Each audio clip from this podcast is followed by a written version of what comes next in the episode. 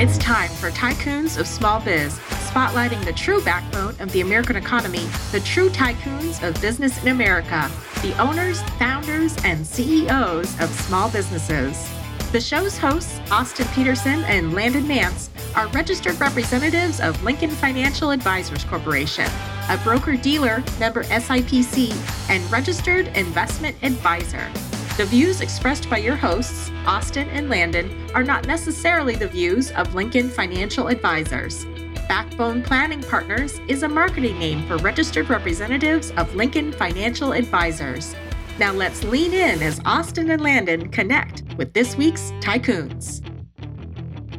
Good afternoon, Tycoons, and welcome to today's episode of Tycoons of Small Biz. Today is episode 108 of Tycoons of Small Biz, and if you're tuning in for the first time and want to know what it is that we do here at Tycoons of Small Biz, we are a small business podcast put together by small business owners for small business owners.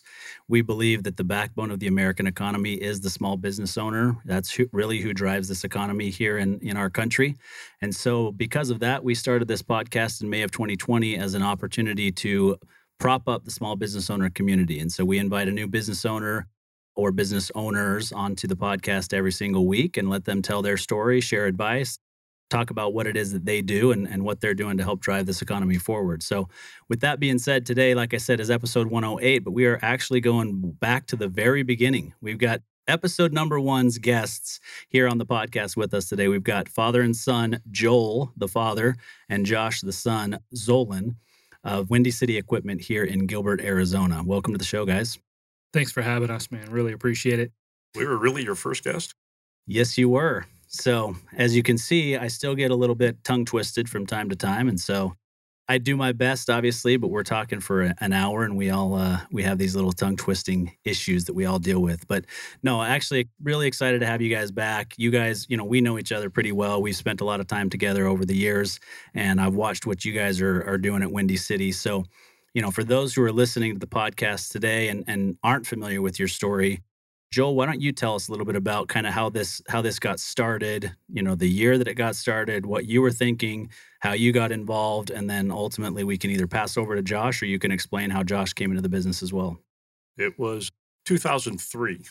I was working at a bakery back in Chicago, 100 hours a week on salary, got a bonus of $300. I called my wife at the time and said, you wanted to move somewhere warm, pick a place. Picked Arizona. We came out that weekend. I bought a house. Got a job, lasted for about 2 months because I just felt that they were robbing people. So I met a guy that asked me if I can fix his oven. I said I could. He said, great, fix it. So I did. I made more money fixing his oven than I had in the last 2 weeks at work. So I called my wife and said, I'm quitting my job tomorrow. What are we going to do? I said, I start a company. So Windy City was born and went from making little money to making even less money. So it was great. Yeah, the story of most business owners, right, is that first year, 2, 3 years even can be rough, yeah. Right? Yeah. First year, I think I made $11,000. Yeah.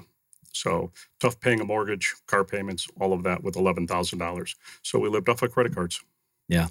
That's lower than I would have expected, right? I mean, obviously entrepreneurs struggle in the first year. Mm-hmm. The first year I started my business, I want to say it was $26,000, but I was living in Southern California, so maybe the cost of living, difference. Yeah. I mean, that from your what do you call it, stuntman days? Yeah.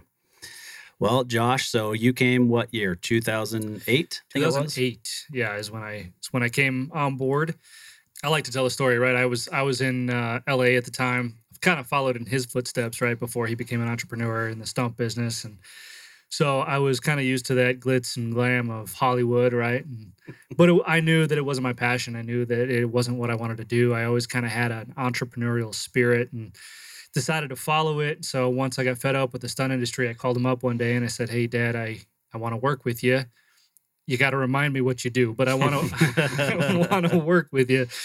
And then I think it was the following weekend that it came out, in 2008. That weekend. And he had found an apartment for me, and my girlfriend at the time, now my wife, hit the ground running. I didn't know the first thing about turning wrenches, about restaurant equipment or the repair thereof. So he taught me everything from the ground up, how to diagnose problems, how to fix the issue, how to talk to customers, all of that. And it was fun. I mean, not at first, right? At first I was like, put me back in LA. Yeah. But after about a year or so, I got to really understand the benefits and the rewards that came along with it. And so from there, you know, we both started learning quite a bit. You know, I had aspirations to grow the business and always motivated. It's in my nature, I guess. And so once he taught me how to fix the equipment and talk to the customers and stuff like that, I kind of got my arms around it, started to innovate a little bit, got my arms around the back end, you know, how to do the scheduling, how to do the quoting, how to do the invoicing. You know, that evolved to looking at P&Ls, balance sheets, you know, poking around in QuickBooks and see what kind of damage I could do there. The whole time, just kind of trying to learn more and more about the business so we could take it by the reins and really put the pedal to the metal, which ultimately is what happened. So I think the timeline was 2008, I arrived. 2011, we started to bring on, I think, our first employees, something like that. Still working out of his garage, his front room. So we started bringing on some more people and more people and more people, and the garage kept getting more and more full. And I think at one point we had big ovens, you know, they come in crates, like 6 feet high, 10 feet long crates. And we had, 16 of them? Probably. 16 or 17 of them in the garage, on the side yard, on the back patio. Finally, the HOA was like, guys, you got to stop. You have got to stop. And so we looked for a building, found a building, opened up an HVAC and refrigeration department, because before that, we had only stuck to the hot side, fryers, ovens, stoves, that kind of stuff. Opened that up. I think about this time is when I had taken the reins as CEO. Until then, I had just kind of been moving through the ranks, still splitting time out in the field, you know, helping train people, schedule people, did my time in the parts department, you know, all that kind of stuff. Once I took over as CEO, then we opened up in Tucson, Arizona. And then we quickly outgrew the building that we had bought. So we had to get another building, and we opened up in Houston, Texas, and then Albuquerque, New Mexico. And it's been a long road, you know, but very exciting, a lot of fun, wouldn't trade it for the world, and kind of that's how we were today. Yeah. So it's that long road to overnight success, right? Because from the outside, right? Whether, I know you've got a younger son, Ryan, but it's not like he's 10 years old, right? And just all of a sudden saw dad's got, you know, this great business going and everything's great. But I'm sure that there are some people in your life that felt like, gosh, they built this company and overnight they've got this successful company. Yeah. So it's probably fair to say that for you, Joel, and at least, you know, the way you described it, for you, it was really just, gosh, you know what? I can make more money working for myself. And so when you started the company, it was really just about providing yourself a job. That's exactly what it was. Yeah. And so it took about 5 years so Josh was the first employee that you had outside of that, or maybe, you know, I had helpers. A couple of employees prior to that didn't last very long. You know, it was with the work ethic that they had, I was doing all the work anyway, so why even bother? So I just had the mentality, I'll keep it small and keep it all. And then he called. Yeah, it's crazy when it's your own child, how you think about things differently, right? Well, I remember the call, and I said, what do you want to do? He said, I was hoping to work with you. And yeah, what do you do? So it, yeah. But ever since then, we haven't looked back. Yeah. So how old were you at the time, Josh? 2008. You're going to make me do math. I blacked out the last 13 years. I don't know what happened. Yeah. I think I was 22. Okay. So, I mean, there's a reason I asked that. So my own son is 22 years old. He's got a year left of college. He chose to go to college. And, you know, we're going to talk a little bit more about your guys' thoughts about that and where the, you know, the directions go. But it's been interesting because 5 years ago, he had no clue what I did. And his belief, at least, in what I did had to have been the most boring thing in the world. Why would I ever want to do what, you know, what dad does? To fast forward to now, and it's like, oh, man, what dad does is kind of pretty cool, and he helps business owners, and he does this and he does that, and maybe I am interested in, you know, coming to work for Dad. So we're starting to have that conversation a little bit. He still has this, you know, with what he's studied in school. He studied sports journalism. Again, he's got 1 year left to finish his degree. But he's also going to graduate with a sales and marketing certificate.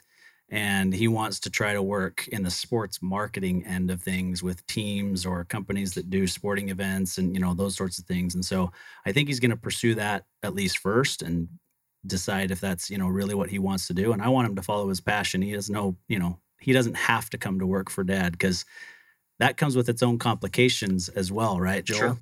I can see the look in your eyes and the aging that has happened over the last 13 years. So talk to us about that. Well, you know, you want to protect your children. So it's a great business that we have. He's taught me just as much as I've taught him. So, no, I wouldn't say there's, I'm very proud that he's in the company, that he runs the company. You know, Ryan, he's completely different. Didn't want to follow in our footsteps, but he was still entrepreneurial. So He did not want to go to college. He's got his own business now. He does very, very well. Yep. So, you know, he's got to stop stealing our employees, but it's, but I couldn't be prouder of both my boys. Yeah. Yeah. I mean, Ryan was on the show probably 3, 4, 5 weeks after you guys were on the show. And so he was on the show pretty early on as well and came on with his broker. But I've also followed him pretty closely on social media. As you both know, he's very active on social media with what he's doing from a real estate standpoint. And so, you know, the cool thing about it is he doesn't have to do what Dad does, right? He doesn't even have to be an entrepreneur if that's not what he wants to do. But I think that it's satisfying as a parent, and I'm starting to see this myself, to see the way that they think about things, right? And they're starting to understand that they can carve out their own path, no matter what that path looks like, and they start to make, you know, good decisions about important things in life. Absolutely. Seen it with both Josh and with Ryan. And, you know, Ryan he's still young, and he knows he's young. He's immature in a lot of ways, but he's also wise beyond his years in a lot of ways too. So I really can't complain. Nah. Just kidding, Ryan, if you're listening. Tell me what that was like for you, Josh, the dynamic early on, because I think about it and it's different. And I feel it personally as a father shifting a little bit, right? Because I'm starting to see the things and the way that my son thinks about the decisions that he makes and realizing, okay, he's starting to think like an adult and he's making making decisions like adults. Now, biologically, we know that the brain doesn't fully develop until age 25. So I thought it was 59. He's still, no, just because you still have childlike tendencies doesn't mean your brain's not fully formed, right? But, but I'm starting to see, gosh, you know, maybe, you know, and it's not like everybody's like you hit your 25th birthday and all of a sudden, you know, your brain's fully formed and you're making good decisions. But I start to see the decision making and it, as a father, it makes you proud. But the concern that I have as a father who's potentially going to have a son coming into the business is how do you keep that relationship separate, right? There's the father-son relationship, and then there's the coworker or employee-employer relationship. So Josh, talk to us a little bit about what that was like early on.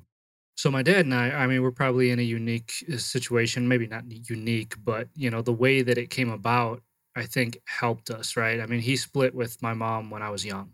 So growing up, as it was, I only saw him every other weekend. Right. So we didn't really get a ton of time together, you know, when I was younger. Fast forward to when we started working together, it was almost like making up for lost time. Right. So we never had the typical family feud back and forth, the father-son relationship that you hear about. Right. Our relationship has always been very, very good, even to today. At the end of the day, it comes down to respect. I respect him for what he built and what he did and who he is authentically. I mean, you've known him for a long time. He's the most authentic person on the planet, you know? And I think I felt the respect also from him when I was able to start making some decisions. He got more comfortable being uncomfortable, right? Because he wanted, like you said, to start the business, you know, to provide for his family. I wanted to grow the business to provide for 100 families. Yeah. You know what I mean? That made him uncomfortable. Still makes him uncomfortable. You know? and But at the end of the day, he respects my decision to do it, and he's all in. Yeah. And so I think that that really helped our dynamic. Okay. So Joel, what's your perspective on that? What was it like for you early on, and then contrast that with what it's like today? Like you said, we've always had that, not only working relationship, but relationship in general. I think that he's learned a lot from my mistakes. I never took any time off. I still really don't take any time off. He makes sure he takes time off to be with the family. Those are things that I would have liked to do. I just wasn't in a position to do.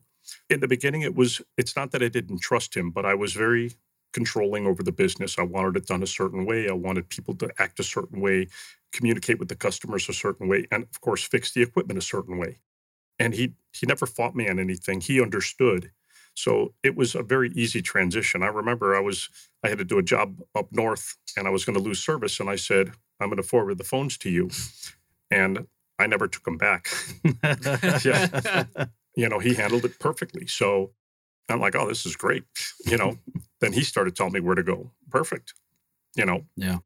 There's these metamorphoses, if that's the correct way of putting it, that happen over time, right? I mean, everybody grows, right? So, I mean, he didn't know how to turn a wrench when he, by his own admission, when he first got there, and he learned it from the ground up. Now, I think you guys, we're going to talk about culture here in a minute about your company and where it is today, but I think that it could have been way worse culture-wise if you had already built it to a certain level, right? Meaning, let's say you had 5 or 6 employees when Josh came in, and Josh is starting from the beginning, and those 5 or 6 employees were still here today, and now Josh is the CEO, and they're still the techs, right? Or the field supervisor or whatever, right? It still happens. I'm sure it does, yeah. Right? They still believe that, Josh is Joel's son, so of course he's the CEO. Yeah. And right? He was given everything. Yeah. Yeah, he has, yeah. You still hear it out there. Yeah. You want to know his favorite phrase when I was learning? Figure it out. Yeah. Figure it out. Whenever I called him for help, figure it out. Yeah. And I did. But that was the best advice he ever gave me. Yeah. And I wish more people knew, because it taught me a lot. But perception, people are going to have their own perception anyways. Like you said, overnight, you're a success. Yep. So when they see the buildings and they see the whatever, it must be nice. But we do have some long-term employees that have said, you have no idea what they went through to get to this point. Yeah. And they're like, what? Didn't you realize we won the lottery and everything just fell from the sky? That's right. One of those, big bakery families in Chicago. Right. You've got all that money, that came flying in. Yeah.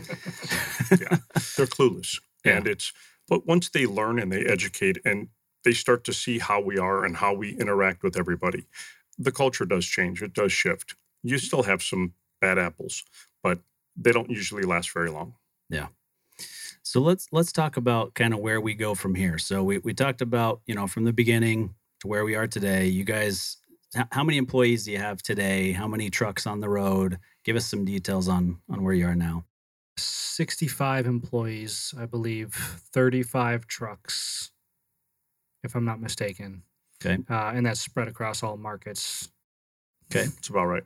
So if we fast forward, before I go there, so what kind of an impact did COVID have on you early on versus the latter parts of COVID, right? So let's say March of 2020 to the end of 2020 versus 2021 and 2022.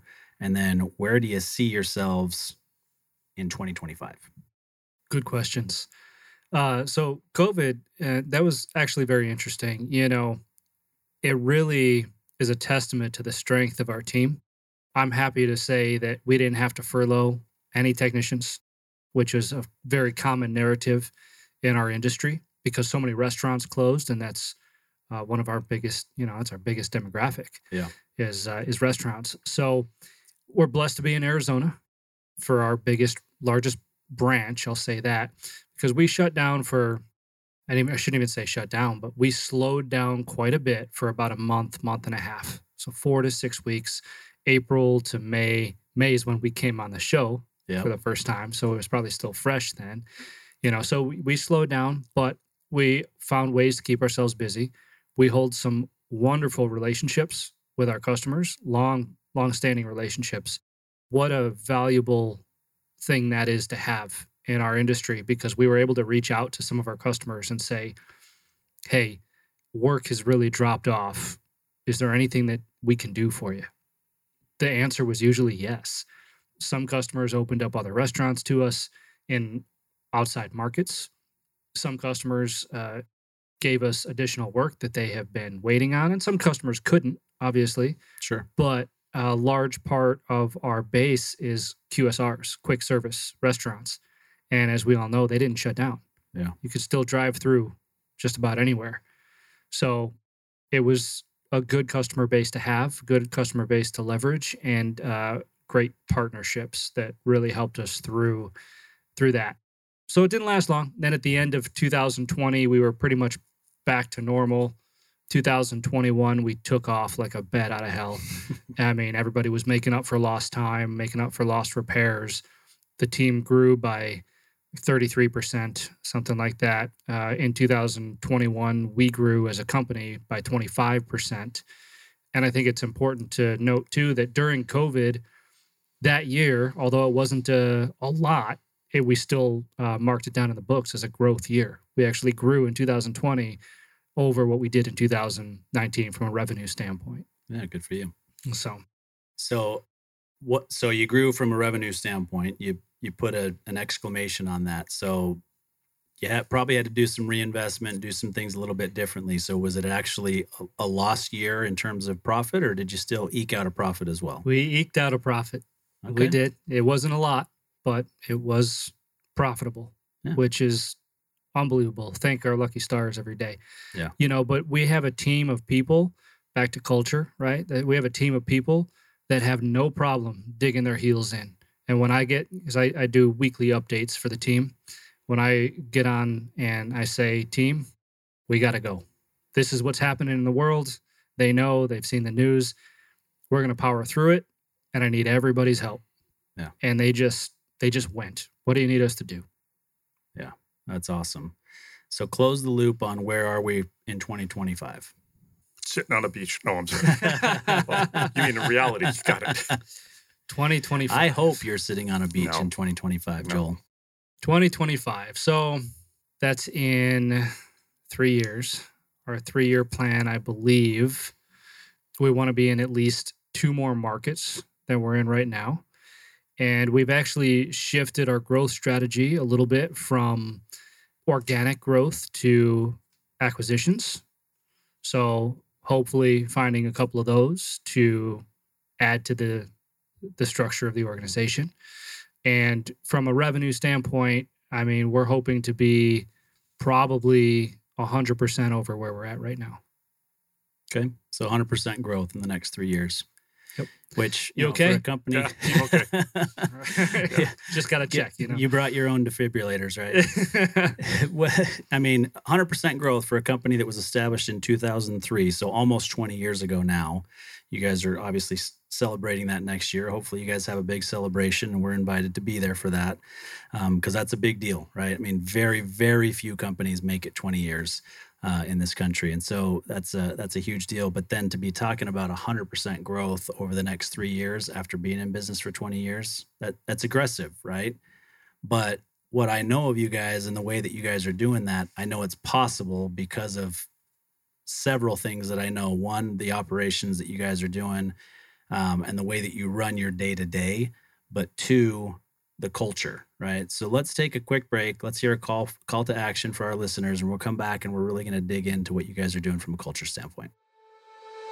Hey there, Tycoons. Austin Peterson here, co-host of Tycoons of Small Biz. If you think you have what it takes to be considered a tycoon and you're wondering how you could become a featured guest, please follow and then message us at Tycoons of Small Biz on LinkedIn. We'd love to have a conversation with you to see if it is a mutually good fit, and if so, we'll get you scheduled for an interview.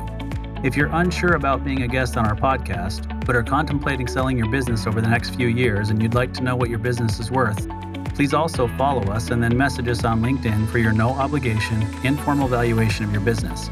We look forward to hearing from you, and thanks for listening to the Tycoons of Small Biz podcast. And now, back to today's program. All All right, Tycoons, welcome back to today's program. We're here with Joel and Josh Zolan of Windy City Equipment here in Gilbert, Arizona. They've got a great company that's been around almost 20 years, and they've got big, big plans for building it as time goes forward. So let's dig into this culture side. So let's start by something that we talked about a little bit on our last show, the last time that you guys were on, and I know that is really important to you, Josh, and that's the book that you put out, I believe in 2019. Yep. Blue is the New White. So tell us what that is, what, you know, how it came about and what you're doing with it today. Sure. So Blue is the New White is a concept that kind of turned into a book that turned into a brand at this point, but it's based on the premise that there are unbelievable benefits and opportunities to working in the blue-collar trades that were not taught in school, right? Nobody ever told me how much money I could make or how many benefits there that I could reap from fixing restaurant equipment or being an HVAC technician or a plumber. You know, the common perception is, well, plumbers fix toilets all day. You know, bricklayers just lay brick there. They don't do anything else. Nothing could be further from the truth, right? I have found so much satisfaction and value monetarily and otherwise in working with my hands, yet everybody's pushed towards college, right? And again, I have nothing against college. I say again because I feel like I say it over and over again, but I have nothing against college or education in general, but I'm more for the right education for the right individual, right? College or higher education is always about the ROI. It has to be about the ROI. At the end of the day, college, more often than not, is a bad ROI for a lot of people. And so I've got a big problem with that. And coupled with the fact that, you know, these blue-collar trades are looked down on and as a second-rate career. Oh, if you can't cut it in college, you can go be an HVAC tech, you know? And so the whole world, including a lot of people in these industries, are under the impression that they're there because they're stupid. I mean, at the end of the day, you know, but that's just not the case. You know, some of the most intelligent people I know work with their hands in the trades. Yep. So I didn't really know this until I started working in the business and I started to understand when we were bringing on employees how much they were making, you know, what kind of benefits they had from an insurance standpoint, what kind of, you know, bonuses they were getting. I mean, just a ton of different things that I had no idea. So I felt like it was a prime opportunity being in a blue-collar trade to speak on behalf of it to the youth of the nation, right? And so the book was written geared towards high school students, kind of written in their voice with me in their corner, but with enough resources and information to convince educators and parents that it was a credible source. So it did very well. First couple of months that it got released, it was on Amazon's bestseller list, which was awesome and humbling. Very, very cool. Since then, we've done campaigns to get it into schools. Kind of stopped when COVID hit, you know, but a few schools across the country have adopted it, which is great. But the biggest thing is it's spun off into a podcast, as you know, with the same title, where I talk with successful tradespeople all over the world about why they love what they do, you know, trying to put this industry a little bit more on a pedestal. So gained quite a following there. And now I feel like it's inciting a little bit of change, at least to get people to think differently about what success looks like. Yeah. Well, I think what it's doing at the very least is shining a light on the trades, right? Mm-hmm. And that's the thing is, you know, people are seeking you out to speak at different industry conferences now, and you're kind of speaking all over the world, really, about what the skilled trades bring to our communities, but also what it can bring in terms of satisfaction, right? Because the reality is, there is this stigma in our country, really the world over, that blue collar is less than white collar, right? And that's just not the case. It shouldn't be the case. I grew up in a blue-collar family. We've had this conversation. My dad was a stucco contractor. My brother's an HVAC contractor. You know, it's very deep. My grandfather was a farmer. So this is all very deep, you know, in who I am. Now, I chose to go the white-collar route for me because that's what I wanted to do. It had nothing to do with what the rest of my family did being less than. It was this is where my skills lie and where I find more joy in what I do day to day. But the reality is, in my business today, even though it's a white collar business, the lion's share of my clients are blue collar business owners, right? And there's a lot of reasons for that. One for me is I enjoy working with blue collar business owners. I relate to them. I understand what it is that they're trying to build and what they're going through. But quite honestly, I find that blue collar business owners are more humble about what it is that they've built. And they understand that the person sitting across the table from them brings skills and advice that they just don't have the answers to themselves. And they listen. And a lot of the white-collar business owners out there don't listen to what I have to say because they believe that they know better. Interesting. Yeah. That makes sense. It's unfortunate, yep. Right? Because that shouldn't be the case. The reality is I've got all the education and experience and background in the world. They shouldn't be questioning my advice, but it does happen that way. So frustrating. Anyhow, so let's talk about what the book and the podcast has done for Windy City internally, right? So it's for you guys, I know that culture is a big deal. It started with Joel and the way that he's kind of built things. And, you know, I think from the outside looking in, you hear words like figure it out. And people are listening and going, well, how does that build a culture of, you know, of inclusivity or, you know, people feeling welcomed or like they're going to grow. But I know Joel. I know Joel's, you know, personality, and I know the way that was meant, right? It was, well, if I just show you what to do, you're not going to learn to figure it out on your own. And I know, so Joel, if I'm speaking as Joel knows that Josh thinks about things differently than he does. And so part of that was, well, let's let Josh figure it out the way that Josh will figure it out and see if that leads us to a better outcome. So talk about the culture from the beginning, and then either one of you can talk about what you guys are doing specifically now. Well, obviously I'm old school, and figure it out was just that. Just like you explained, I can show you, but will you really learn it? He learned it. Yeah, he's my kid, so it was a little bit easier to do because today feelings get hurt. Well, I'm sorry about that. Yeah. So we have some people at the organization that are still very old school. They're great teachers, very patient, but also very, very tough because these kids need it. They've been coddled. And not just, I'm not talking about from family, I'm talking about in society. It's, you need tough love. You need somebody to say, you screwed up, you know? Yeah. You screwed up. Own that. Learn from it. We don't expect everybody to be perfect. We expect people to make mistakes. It's how you handle those mistakes. Do you learn from it? You know, if you continue to make the same mistake, you know, then obviously we have another issue to deal with. But for the most part, you know, the crew we have now are pretty good with understanding that and accepting that. It's not personal. We're not trying to be mean to you to make your feelings hurt. It's we want you to be the best of the best. Yeah, you're looking out for their best interest, right? And I think it's hard sometimes if you've never been approached that way, right? I was going to say treated that way, but that has a negative connotation. If you've not been taught in that way before, you can see it as a negative way of doing things.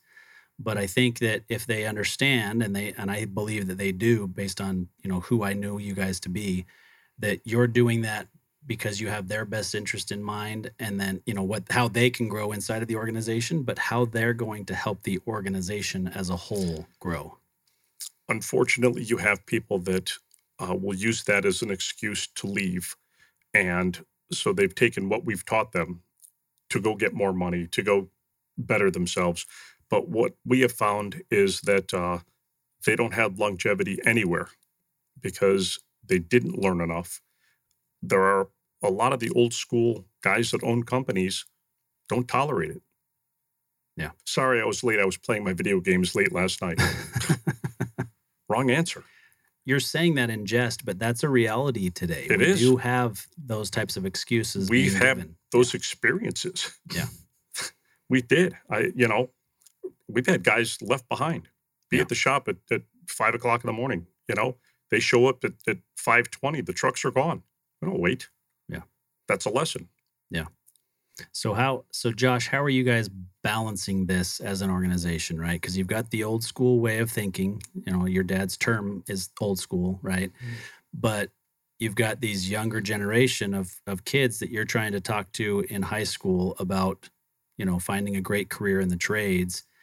The world's different today than it was, you know, when your dad was growing up. And so the expectation and the understanding of the world is different today. And so you got kids that are, call them 15 to 25 today, whose thought process about jobs and what they want to do in life is different than it was for Joel, right? So how are you guys balancing that to say, you know, we can give you what you want here, right? And everything that I read and that you can learn about kids in that age range today is they want to understand why you're doing what you're doing and what impact they're having on the world by what they're going to do in their job. Yeah. There's a lot to unpack there, man. Because everything that he said, everything that my dad said is right. You know, it's that mindset is very important, not only in our business, but in life, you know, and it's about getting that across, you know, to this next generation without overstepping, you know, or what they would consider overstepping, you know, so it becomes difficult. You know, one thing I'll say about this next generation and one thing that's been important for us, which, you know, I feel like we've put a lot of resources into and that is paying off a little bit is that everybody has a window now with social media, right? Everybody has a window that they can look through, that they can look into any organization. If an organization isn't on social media, that's a red flag to them. If they are on social media, okay, great. That's step one. Step two is, well, when they apply, are you the same company inside that you are outside? You know, because that's big too. They're going to know right away whether or not, you know, you're just putting on a show on social media or if you actually live and breathe the values that you say you live and breathe or the values that you market yep. that you know, live and breathe. So, you know, step one is being who you say you are. You know, that's big. And I think that goes a long way. Step two, and you said it yourself, is setting expectations, you know, and explaining why. We can have this mentality, right? And we have our set of values and they are old school. I mean, one of them is own everything, right? You know, take ownership. If you make a mistake, don't point a finger. If you're going to point a finger, point it at you, yeah.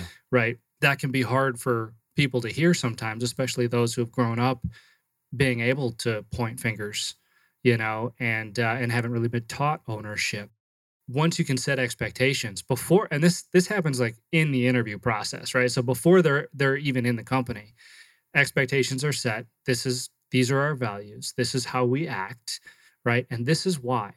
But then you can kind of go over, hey, especially if they're younger and impressionable, this is what we teach and this is why it's important, right? And then it's on them. I mean, the decision is on them at that point, whether or not they want to go down that road. And whether or not they don't. And sometimes you can set all the expectations in the world, they still go down that road and realize, no, this isn't for me. You know, we've had people do that in the past too. Keys are on the table. Hey, where's so-and-so? I don't know. He left, you know, but we've done a very good job at mitigating that now, you know, because it is about setting expectations and being who you say you are. So that leads to kind of this issue that we've got going on worldwide, and that's, you know, labor shortage or inability to get people engaged, right? And I've spoken to other people in the trades that may not know you personally, but they know you as somebody who's actively engaged, specifically on social media, because that's where you're reaching the people that you're looking for to come to work for you in the trades today.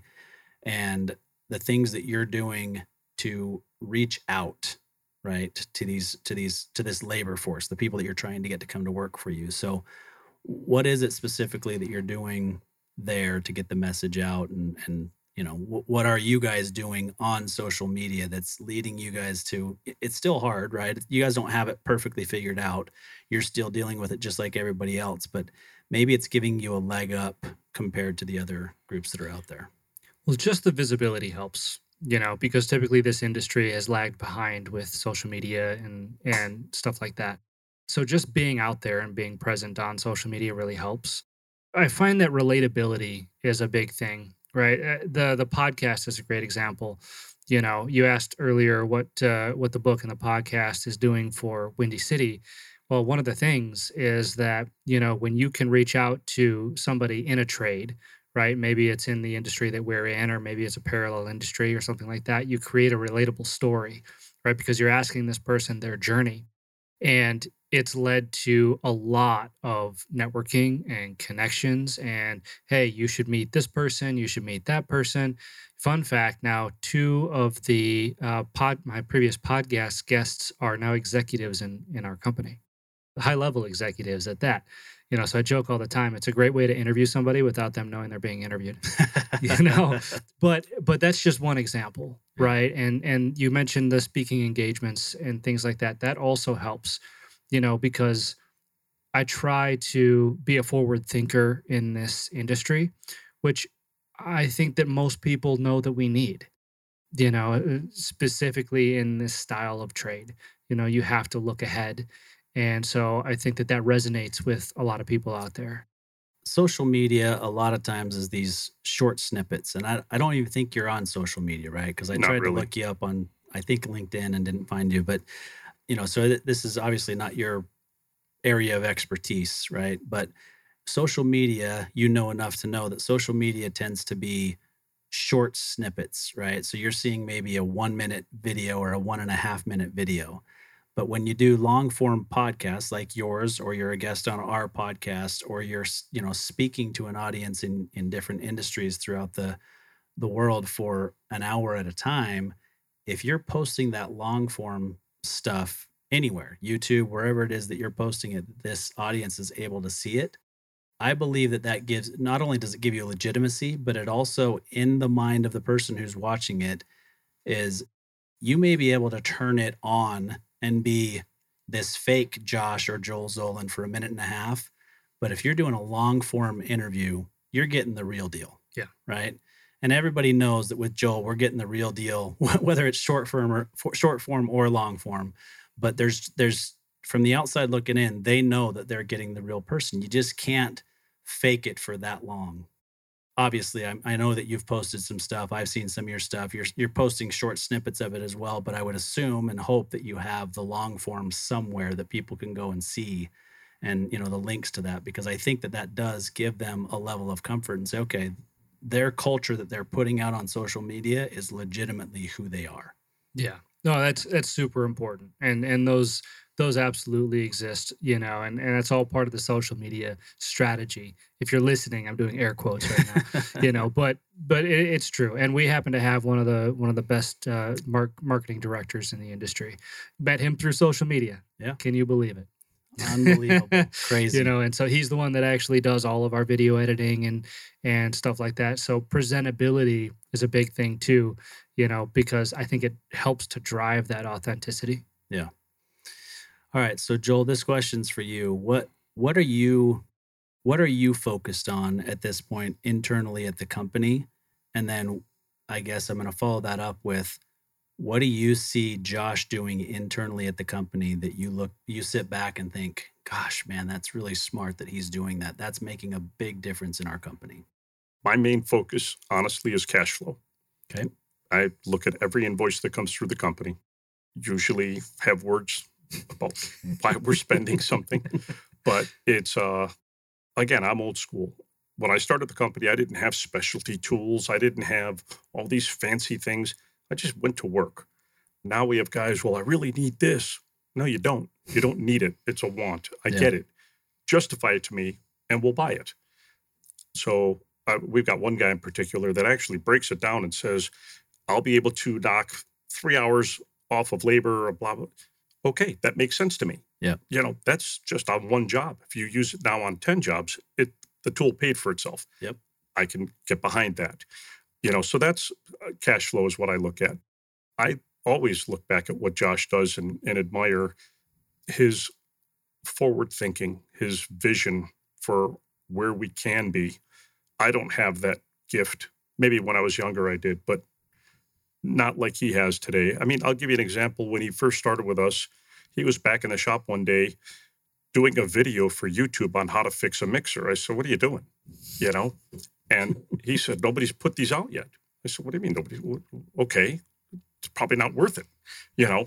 But he has a whole library of that forward thinking I would have never come up with. But that's what he brings to the table. That's what he still continues to focus on.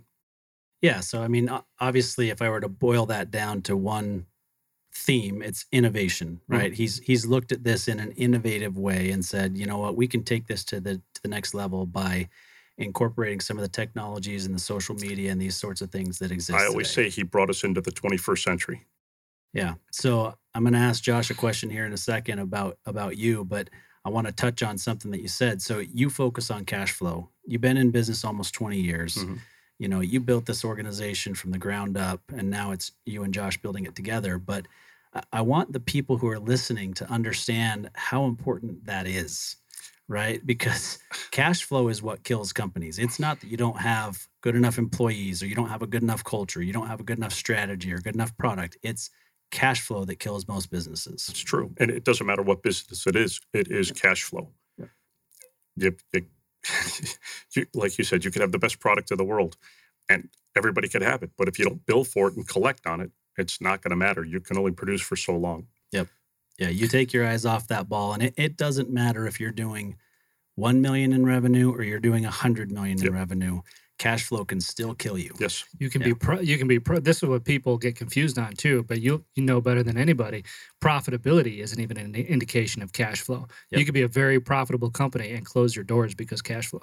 Absolutely. Yep. Big deal. So Josh, last question I think for the interview, but if you look back, so it's been almost 2008, 12, 14, so it's been 14 years, almost 15 years that you've been working with your dad. Yeah. If we had to narrow it down to one thing that you're the most grateful about in working with your dad, or the most important thing that he's taught you along the way, what would it be? It's a good question. The most important thing, probably if I had to choose one thing, it would be that nothing in life worth having comes easy. Simply put, he used to say that all the time. Yeah. And it resonated with me 15 years ago, just as much as it resonates with me today. Yeah. Because it's the truth. We've been blessed. We've landed on the Inc. 5000 list of fastest growing companies in America 3 times now, 18, 19, and 20. And to your point, people see that, you know, they get to post that stuff on Facebook and social media and all this. People don't see what happens behind the scenes. You know, it's hard. Every step of the day, every step of the way, every single day we walk into that office, man, it's a battle, and it will continue to be, you know, but what do they say? We do today what others won't, so we can have tomorrow what others can't. Yeah. Yeah, I think that's a really important lesson for everybody. I can see you getting a little bit emotional about it, thinking about it. It makes me emotional thinking about it myself, right? And I think that that's one of the biggest truths that everybody needs to know is that you have to put work in. And it's not just business, right? I mean, Joel can tell you know, from experience, unfortunately, negative experience, that it applies in family life as well. It applies in marriages. It applies in anything worth having takes work. You got to put that work in. You're going to say something. Yeah, it was just funny. I never go to the conferences that Josh has always gone to until this year. I met him in Tennessee, and we're walking through the hall, and there's people in front of us, and they're talking about Windy City. They didn't know we were behind them. And Josh said, are you guys talking about us? And it turns out that, you know, they were customers of ours, but that was the first time I've really seen the impact of what he does for Windy City. Yeah. It was pretty wild. We're in Tennessee. It's crazy. I mean, I've experienced that, you know, to a lesser degree because I don't have even the presence that Josh has, you know, on social media, and the impact that he's had on your guys' industry has been tremendous, right? But it's always surprising to me when I'll be walking around here somewhere and they're like, hey, don't you host that podcast? Or didn't I see you here? Or did I see you on LinkedIn posting about this? And so it is interesting to see and hear and actually visualize, oh gosh, you know, all that effort and time that I've put into this, whether it's the social media strategy or building the company itself with with values that really, really matter, right? It's nice to be able to kind of take a step back and realize, okay, it did have an effect, and I have affected other people along the way. So for sure. Yeah. Well, hats off to you guys. You guys have built a great organization and continue to build a great organization. We'll definitely have you back. I don't know if we'll wait another 2 years. I don't know why we waited 2 years to have you guys back, but you know, what you guys are doing for the trades overall is tremendous. What you're doing for your families is tremendous.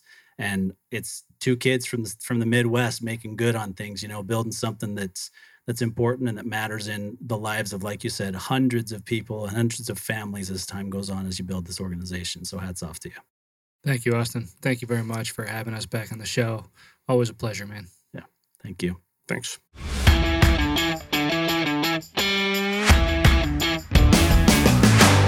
You've been listening to Tycoons of Small Biz, proudly hosted by Austin Peterson and Landon Mance.